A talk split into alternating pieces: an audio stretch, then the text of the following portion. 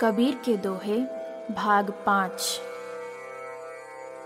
पोथी पढ़ पढ़ जग मुआ पंडित भया न कोय, ढाई आखर प्रेम का पढ़े सो पंडित होए।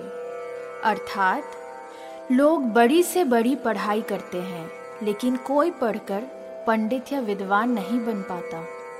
जो इंसान प्रेम का ढाई अक्षर पढ़ लेता है वही सबसे विद्वान है। साईं इतना दीजिए जामे कुटुम्ब समाए, मैं भी भूखा ना रहूं साधु न भूखा जाए।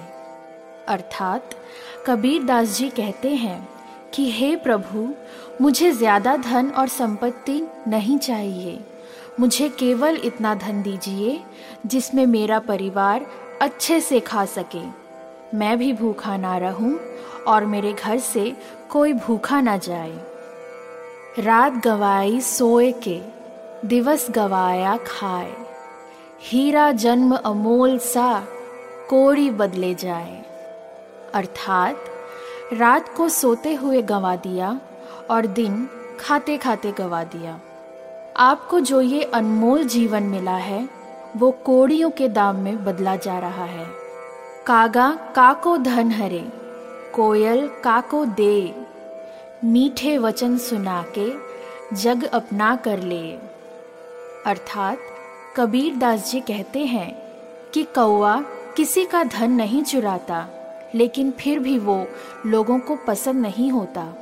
वहीं कोयल किसी को धन नहीं देती, लेकिन सबको अच्छी लगती है। ये फर्क है बोली का। कोयल मीठी बोली से सबके मन को हर लेती है। लूट सके तो लूट ले हरि नाम की लूट, अंत समय पछताएगा जब प्राण जाएंगे छूट। अर्थात ये संसार ज्ञान से भरा पड़ा है, हर जगह राम बसे हैं। अभी समय है, राम की भक्ति करो, नहीं तो जब अंत समय आएगा तो पछताना पड़ेगा।